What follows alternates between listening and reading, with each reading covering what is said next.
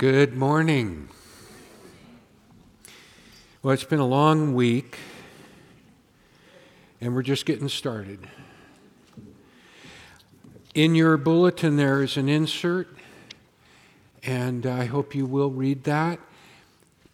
But it's uh, very likely that next Sunday we will be in a position where we need to live stream situation with coronavirus, COVID 19 is changing not just daily, but hourly. As of yesterday, my official word on the number of cases in Tulare was three. And in a way, that is in part, they'll put that up for me in a moment, why um, at the beginning in the middle of the week, we felt like we could safely get together with some of these precautions, responsible precautions in place. Uh, but by next week, not so sure, and we're working. I don't know what you'll see if we uh, let you know of a, of a live streaming cast, uh, broadcast of our service and and what time that will be and so forth. It might just be me sitting in an easy chair with TJ and his guitar next to me. I don't know. But uh, we'll let you know. And uh, that brings me to something I want you to do, please. Yes, you're free to do whatever you want. Um, but I want you to do something that I think would be good for you. On the inside panel, the back page of your bulletin, you'll see a little icon of a cell phone, like this cell phone. Little picture, but a little different graphic on the face of it. And that tells you how you can become a part of our um, of our mobile alerts. We can text you mobile information and that way we can stay connected when our government wants us to stay disconnected. And we want to be uh, here for you, not just here geographically, but here in the sense of wherever you need us, even if you contract the vi- virus or you're just. Uh, homebound and self quarantined with a flu and a bad cold or something worse, we want to know about you.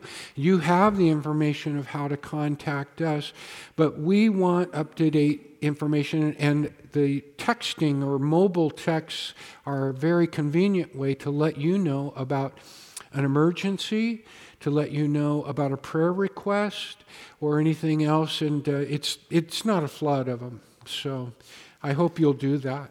Also, if you have a suspicion that your phone number or your email address has been updated and we do not have it, or just to be safe, would you call in this week and give us that updated information because we communicate through those three ways text and uh, email and even phone call. So, hope you'll do that. That's very important for us to stay connected uh, as a as a church. Some of you are on social media, and it's likely that you have uh, read what Martin Luther wrote back in 1527 during the bubonic plague. I had my boo boos uh, a little out of whack there. this was a circular, that is, it was an open letter to churches throughout Germany. And I want to read this excerpt, even though the entire article, uh, the, really, it's got the girth of a small pamphlet. It would be uh, uh, probably about 13 pages uh, in a good sized book. But the, toward the end, I have a PDF of the complete thing, and um, it would be the sixth of eight or nine pages. Down at the bottom, he says this I will ask God mercifully to protect us. Then I will fumigate, help purify the air, administer medicine, and take it. I will avoid places and persons where my presence is not needed in order not to become contaminated and thus perchance infect and pollute others. and so cause their death as a result of my negligence. If God should wish to take me, he will surely find me. And I have done what he has expected of me. And so I am not responsible for either my own death or the death of others. If my neighbor needs me, however, I will not avoid place or person, but will go freely. As I said, this is such a God fearing faith that we have because it is neither brash nor foolhardy and does not tempt God. I thought you would appreciate that. I could even probably send that whole PDF to you if you wanted it. So if there, if you, a bunch of you call in, we'll see that you get it. I want to say a little bit about the coronavirus because do you, how many of you feel you're well schooled on the coronavirus? Can I see your hands? Good. I'm glad to hear that. This is from Kent McLean, who passed on information to me from Stanford Hospital. This first bank of uh, things that I want to share with you is um, from a Stanford hospital. Uh,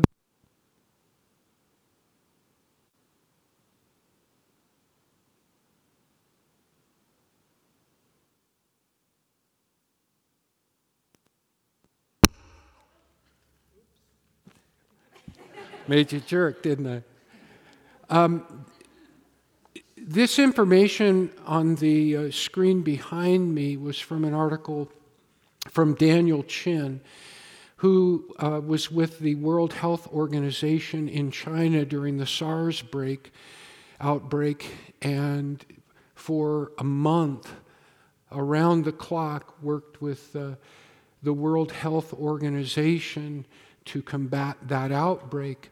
And then he joined the Bill and Melinda Gates Foundation, uh, fighting disease and the spread of virus uh, through that foundation around the world. In 2015, he moved back from China to he moved from China to Seattle with his wife, uh, still a part of the Gates Foundation, but he's been working with churches, and he wrote a fairly lengthy article from which this uh, panel on the screen is from, and which around the middle of the, way, the week I used to help decide, along with others, in a lot of consultation as to whether we, we should meet this, this Sunday. But I'm not sure. In fact, I'm very doubtful that we should meet next Sunday as much as I would like and the church means very much to me. But uh, your safety, and not just ours. You see, uh, I want to share some things from a, a, Stanford Hospital board member and then also from a doctor, which I, I think we all need to hear because I have not heard this in any other account. First, uh, of 10 in this first bank of things I want you to know the coronavirus pneumonia is a dry cough with no runny nose. Second, this new virus is not heat resistant. It will be killed by a temperature of just 80 degrees. It hates the sun. Third, if someone sneezes with it, it takes about 10 feet before it drops to the ground and is no longer airborne. Four, if it drops on a metal surface, it will live for at least 12 hours. So if you come in contact with any metal surface, wash your hands as soon as you can with a bacterial soap of some kind. On fabric, it can survive for 6 to 12 hours. Regular, regular laundry detergent will kill it.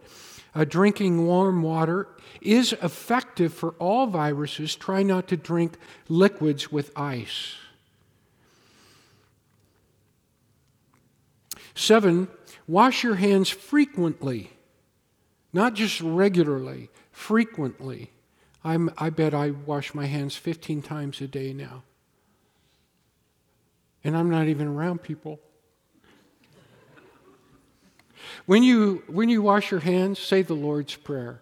Don't sing happy birthday. Wash your hands frequently as the virus can live on your hands for five to 10 minutes. And a lot can happen in five to 10 minutes. You can rub your eyes, pick your nose unwittingly, and so on. I haven't um, edited this email. I figured you were not too fragile. You should, number eight, also gargle as a prevention. A simple solution of salt in warm water will suffice. I'm sure uh, Listerine would also work. Nine, and I can't emphasize enough, drink plenty of water.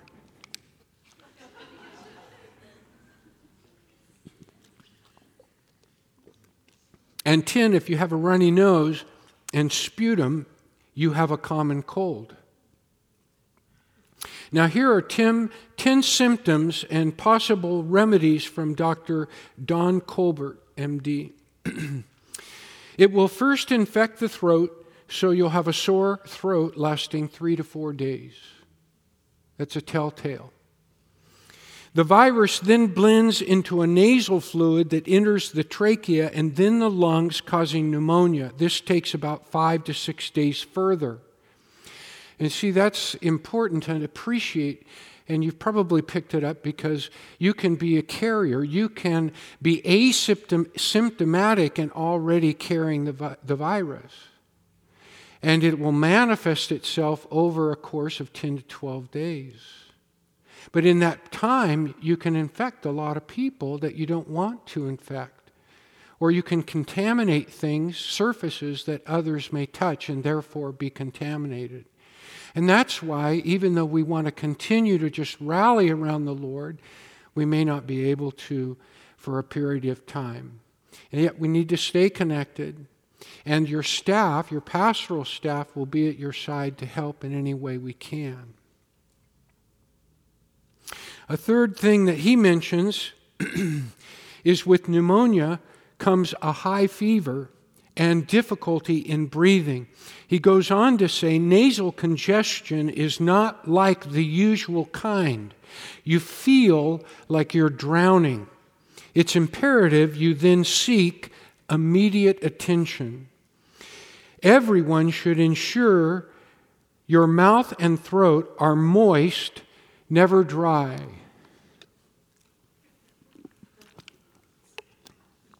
Take a few sips of water every 15 minutes at least. Why? Even if the virus gets into your mouth, drinking water or other liquids will wash it down through your throat and into your stomach. Once there, your stomach acid will kill the virus. If you don't drink enough water more regularly, the virus can enter your windpipe and into the lungs, and that is most dangerous. So I hope those things are a little bit of help and my visual aids. You know, it's a good time to be in the letter of Paul to the Philippians. Turn to Philippians. I'm calling the series as citizens, and that will be clear over time, and it will come out at times. If you read through the letter with the notion of citizenship as kind of an idea or an underlying theme or something that they're so proud of that Paul might appeal to their citizenship, uh, that heading or title of this series will make sense to you. Um, let me read to us from the very opening of Paul's letter. And before I do, I just want you to know that, in my opinion, I think Paul knows he's very near the end of his ministry. Just try, I know that's hard for some of us to think about. I mean, we can, we can grasp it intellectually. Maybe some who are a little older here in the room would be able to speak to this. uh, because you would know what it's like to come to the end of something. And when we think of Paul coming to the end of his ministry, we're talking about not just his life's work, but a work that he believes, and rightly so, and work that he is taking the lead in because he was commissioned by the Lord himself to go to the ends of the world to fulfill the Great Commission and therefore to make maximum impact on the world. That's his mission. That's, that's what his mission is, and that's what I believe he sees coming to an end because he's in prison. It's quite possible. I believe he's in prison in Rome, and I have looked at all both sides of the issue and even waffled on that a couple of times. But I'm, I'm pretty convinced at this point in my academic career that Paul is in prison in Rome. We know from 1st and 2nd Timothy that at, at some point Paul had had a trial. You may recall Paul traveled all over that at that time the Roman world telling people about Jesus Christ. And after he had made a third journey through the Mediterranean, he went back to take a collection to Jerusalem from the Christians to help their brothers and sisters in Christ and the church of Jerusalem and beyond. And while he was there, he was arrested for his Christianity, to put it simply. And he would have been in a heap of trouble. But Paul was a Roman citizen. And as a Roman citizen, every Roman citizen has the right to appeal to the emperor, the ruler of Rome, Caesar himself. And that's what Paul did. And so he's in prison in Rome. And whether he's waiting his second trial or his first. In other words, if his first has already occurred, during that time, he wrote Timothy later, he says, uh, Nobody was there with me. I stood alone. Everybody abandoned me. So imagine a man who picks up, you know, his quill and he begins to write a letter. What's on his heart? What matters to him? And who does he write? He writes the Philippians because he calls them partners, he calls them sharers. And he has a lot to be grateful for them, to them for. They, they sent to Paul Epaphroditus to be with him, to stay with him and help him. They, they sent financial help.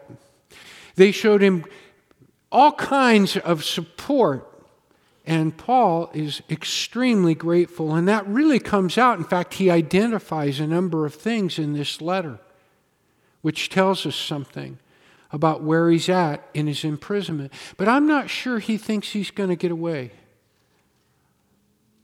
Death is very real to him in this letter. Very real, very close, very much at hand. In the time it takes him to, for this letter to get to the Philippians, he could be dead. And so I want you to appreciate that, and I'll tell you why. The Philippian church is the child that will outlive Paul.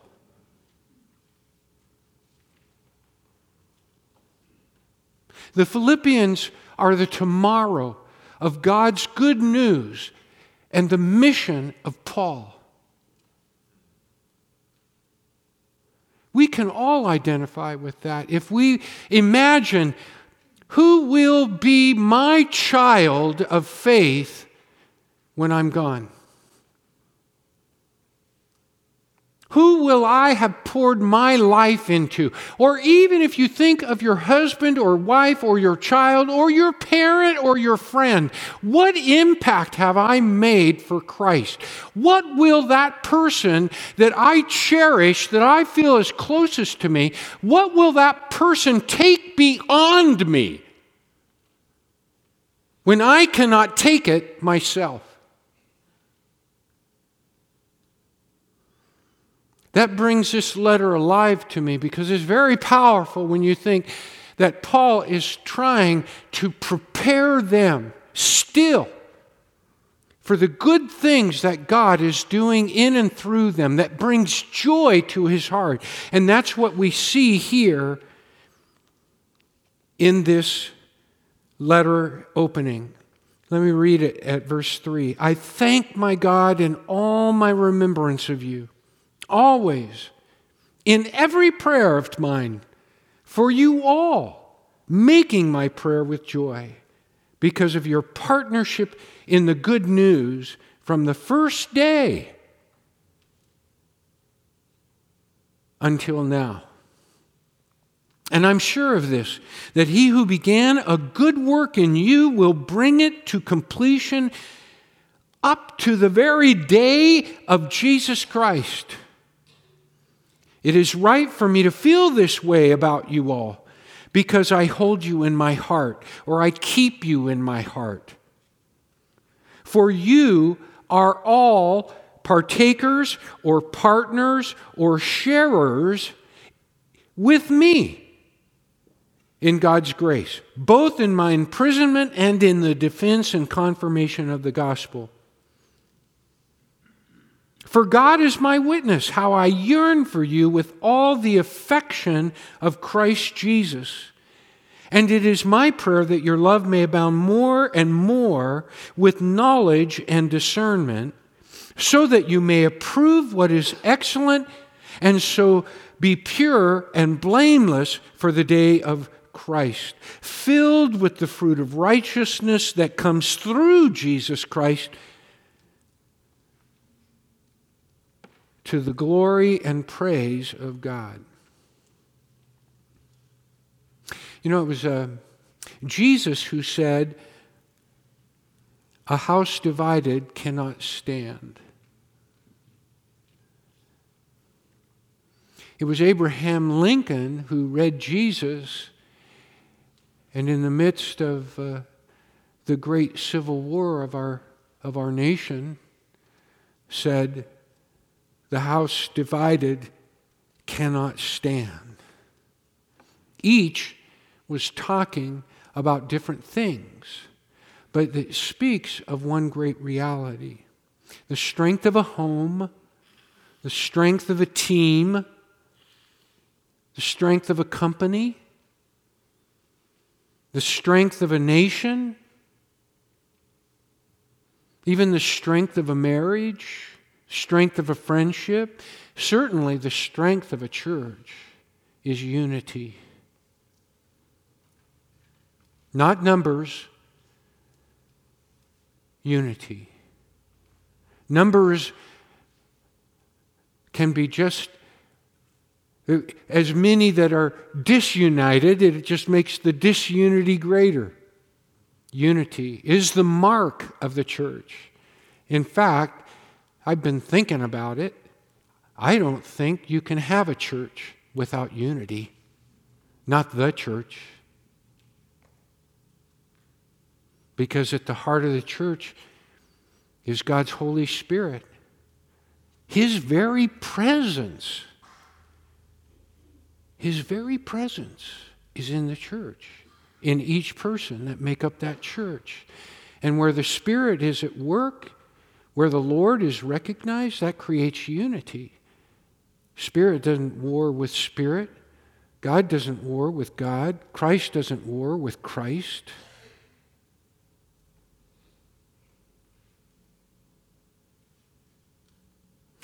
The richer word for unity is kinship. Kinship. We don't use that word very more, very much anymore. Um, you know, I want to introduce you to my kin. When was the last time you heard that? Except maybe in a movie or something. But it's a really good word. In fact, kin are those who are kind in the sense of being of the same sort as oneself. In fact, the word kind, as kindness or empathy or any kind of mercy that you would show to another person, comes from the fact that we are of a kind. And I know how to care for you. I, well, Jesus says, love your neighbor as yourself. See, because of you, you are kind, you are alike. And so it is that uh, being like oneself is a great source of kinship. We have a kinship in Christ that surpasses any kind of likeness or kindness there is. We'll talk more about that as time unfolds over this series, I'm sure. But Paul said,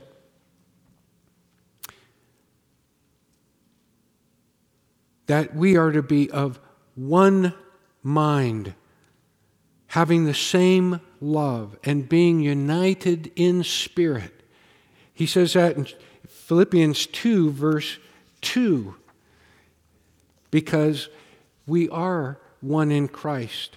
And that really is the basis for the unity uh, of this, of this uh, epistle and why I have called it uh, as citizens, because as citizens, um, people are united, or supposed to be. There's a kinship with citizenship. And the Philippians took considerable pride in their citizenship. In fact, in this very chapter, verse 27 through 30, Paul directly appeals to them using a, a very technical term regarding being a citizen.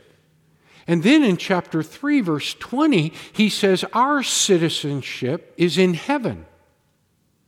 Those are powerful words. I'll talk more about the Philippian citizenship. It's really quite interesting.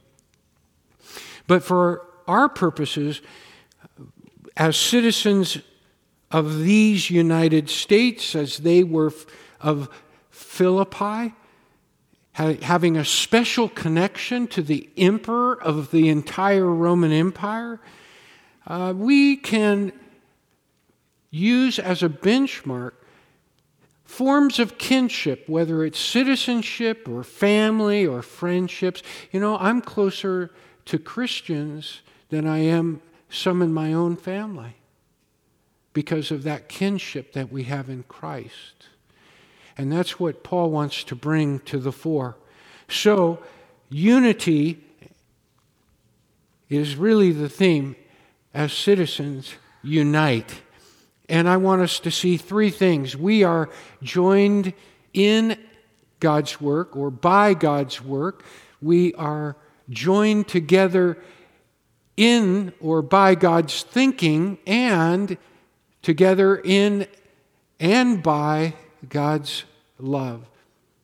And I'm going to speak very briefly about these things. In verses 3 through 6, Paul opens with this gush of gratitude. And boy, I can understand why he's grateful. Not only should he be grateful for the Philippians, but why he is grateful. And I'll tell you why he's grateful. It doesn't have anything to do with what the Philippians have done it has more to do with what Paul recognizes. Paul names over and over again things that he is grateful for. You see, if you don't name it, you're not going to experience gratitude. A lot of people in our world today are just swimming in the goodness of others, in good fortune, in lucky breaks, in the help of others, uh, where they were born, into what family they were born, the privileges of their parents, and so forth. But they don't recognize it. It's what we say when we say someone is spoiled. We, that is, that is an, a spoiled person is an ingrate. Ingratitude, no gratitude. Why would someone be an ingrate? Because they expect it and they have no eye for it. They're shocked if it's missing, but they're not thankful when it's there. It's just supposed to be there. And that's not Paul. And that really shouldn't be any one of us as Christians. We ought to be the most thankful people. That's why at every prayer, we really ought to sincerely give thanks. When we pray in Jesus' name, or we say amen, those are all recognitions and acknowledgments of God's goodness. When we were in James, James said, Every good and perfect gift comes from above. We should be bursting with gratitude. The beautiful thing here was that Paul encouraged the Philippians by expressing that gratitude. He helped them see what God was doing in their lives. Listen to what I'm saying because this is really important. By showing gratitude to them, he was helping them see what God was doing in them and through them. And that's the crescendo that, crescendo that we get to. Crescendo, that's another product altogether. that's the crescendo that Paul crescendo that Paul gets to in verse 6 when he says, "I'm convinced of this. I'm sure of this. I have no doubt God is at work in you actively. And He's not going to stop until Jesus comes again. That's what He's saying to them. So you see, there's a real power in gratitude, and it's a yin yang kind of thing. I really want you to understand this if you don't see God at work in your life in all kinds of ways, working through other people, if you're not cultivating a grateful heart, you're not recognizing God's grace because that's what gratitude is. It is the acknowledgement or recognition of God's gifts and grace in your life. And that comes in all kinds of forms. There are windfalls, yes, but a lot of people, a lot of help, a lot of love, a lot of encouragement. When you're down, others pick you up. That's grace. But also, when you're seeing it, you're realizing God's at work.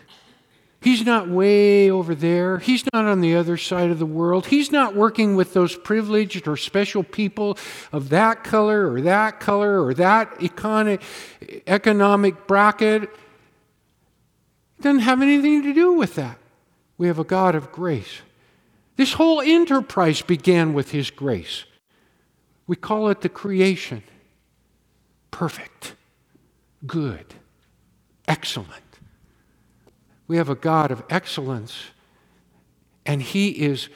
He didn't just keep it to himself, he pours it out. And that's what Paul is impressing upon them in verse 6. He says, I am grateful. I see God doing so many things in you. And yes, it is such a blessing to me. You're partners with me in this. We are in this together. We are a team. I do think in our modern culture, if you've experienced a good team, whether it be at work or at church, you've experienced something rare because in our world, that sense of we're in this, we're harmonious, we have one mission, we are striving toward the goal or whatever the objective is, that's something that we can have and do have in our church.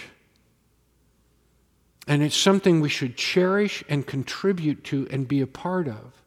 And foster, foster, foster that.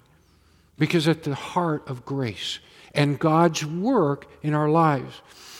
I was reminded this week, it was some years ago, that um, I don't know how many of you are baseball fans. I happen to be a baseball fan. This was in the 80s, the mid 80s, and uh, it was an all star game. And it was held in a National League park. For those of you not familiar with baseball, baseball has uh, uh, two conferences uh, in their league and one is American and one is the National League. There are subtle differences, but the biggest difference is that in the American League, the pitcher doesn't pitch. He has someone go to bat for him called the designated hitter. the DH. In the National League, there's no DH. All the pitchers have to bat. They, they're in the, the rotation of the team, just like everybody else. Well, when they had the All Star game, they were playing in a National League park, and that meant they had to play by National League rules. And the American League pitcher had to bat, and he had never batted in the major leagues. And he was, he was their starting pitcher, which means he's usually the pitcher with the, with the best arm, the best ball in baseball. And he stood at the plate, and that first pitch, which was thrown by Dwight Gooden, some of you might remember who he he was the National League Conference ace. He blew that ball by the by the pitcher, and he's he turned to the catcher and he said, "Do I throw that fast?" And the catcher said, "You sure do." Well, he was struck out in three pitches. Pitchers don't hit very well as a rule. But he took something from that, and when he went out back to the mound, he had such a confidence that he had never known as a pitcher. He realized how fast, through personal experience, through, in a sense, being shown how fast he could throw. That personal experience really gave him just great confidence as he threw, and he threw three innings of perfect baseball, not just hitless, but perfect baseball, and was awarded the MVP for that year's All Star game. Now, I bring that up because sometimes we're just tooling along here in church. And somehow we got to get you to bat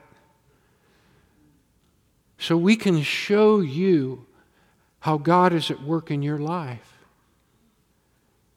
Because if you realize God is using you, it will build you in confidence, the same confidence that Paul said he had. He says, I am confident that God is at work in you. That doesn't mean tomorrow or just on Sundays or after you do a lot of things that you think spiritual people do that maybe you're not doing. No, you just need to get on board and start realizing God is at work in you. And He works from the inside out. He starts a work inside you in your heart, in your attitude, in your outlook and it starts to manifest itself in your countenance, in your, in your spirit, in the words you use, the actions. It's a beautiful thing. We're joined together in and by God's work. And we gather together so we can see that work in one another and put that work to work in the midst of one another. That's very important. Second, he says we're joined together in and by God's thinking. And here, this is really interesting to me. Verses 3, 4, 5, 6, 7, and 8 are all one sentence in Greek. Crazy, huh? But this is kind of the crescendo of what Paul was saying. And what he says is, it is right for me to think this way about you. And think about that a second all the things Paul has set up into this point, and then he caps it with, It's right for me to think this about you. Why is it right? In fact, he uses a word that he wouldn't normally use. I mean, right, right, right, right, right. But he uses a word which is translated generally just, justice, righteousness. In other words, Paul is using it in a kind of casual setting, but it's a loaded term. In other words, this is the right way to talk about what God's doing in your lives and what you are doing for Christ. And somebody has to put words to these things, and you need to hear it. And you need to be thinking it too. Paul says, I have this mind. The word mind occurs continually through Philippians. He wants them to have this mind. He may not be here tomorrow.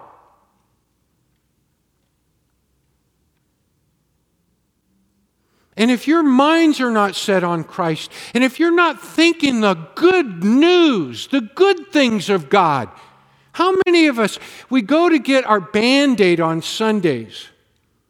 Our fix, our TED talk. I'm trying to be a better speaker, but I know some people just, you know, they want something kind of comical and to pick me up, something, you know, to help them get through the day, get through the week.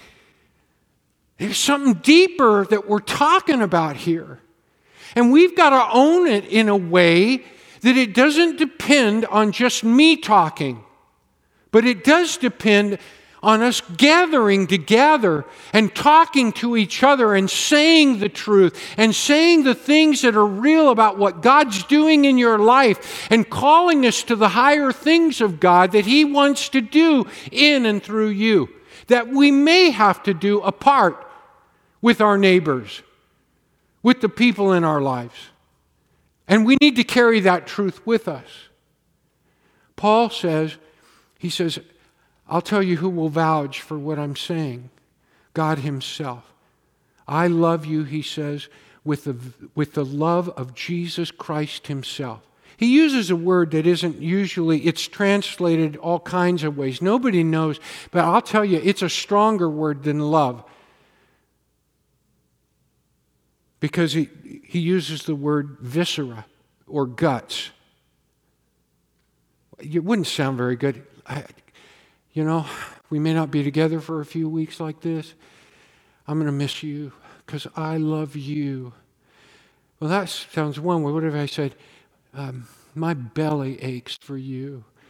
Or my viscera, I have the viscera of Jesus for you. Not quite the same, but to them, very powerful. And he says, I can call God as a witness. You can't bear witness that I love you with the very love of Jesus himself, but God will come and he'll be my witness.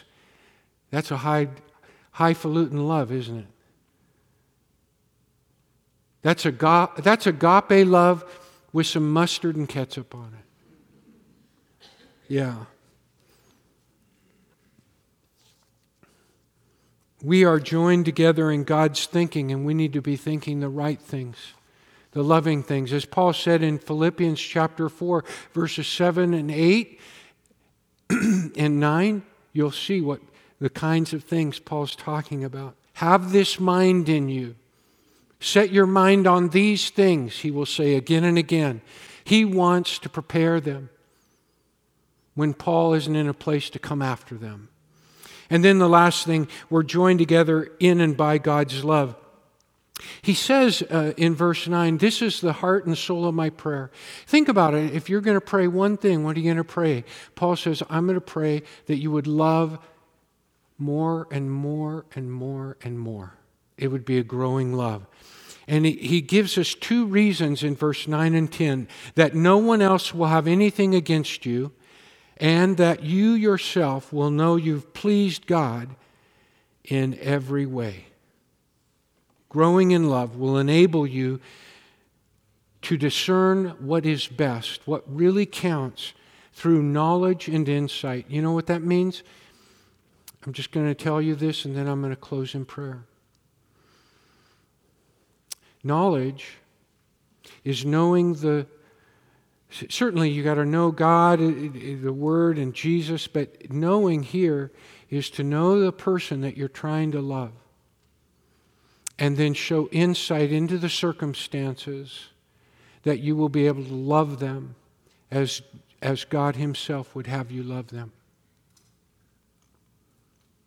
That's a very practical understanding of that love. He wants us to be loving, loving, loving in so many situations and situ- with so many different people that we will grow in knowledge and insight, and our love will be more and more like that of Jesus Christ. And we as a church will make a greater impact on the world. Let me pray for us. Heavenly Father, we thank you for your love.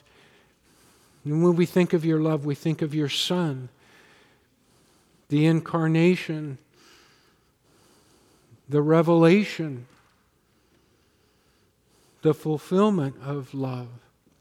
We pray, Father, that through your Spirit we might be energized and drawn to where you can work through us as well as in us to love others around us that you bring into our lives or we you bring us into theirs and we can serve them in the name of Jesus Christ.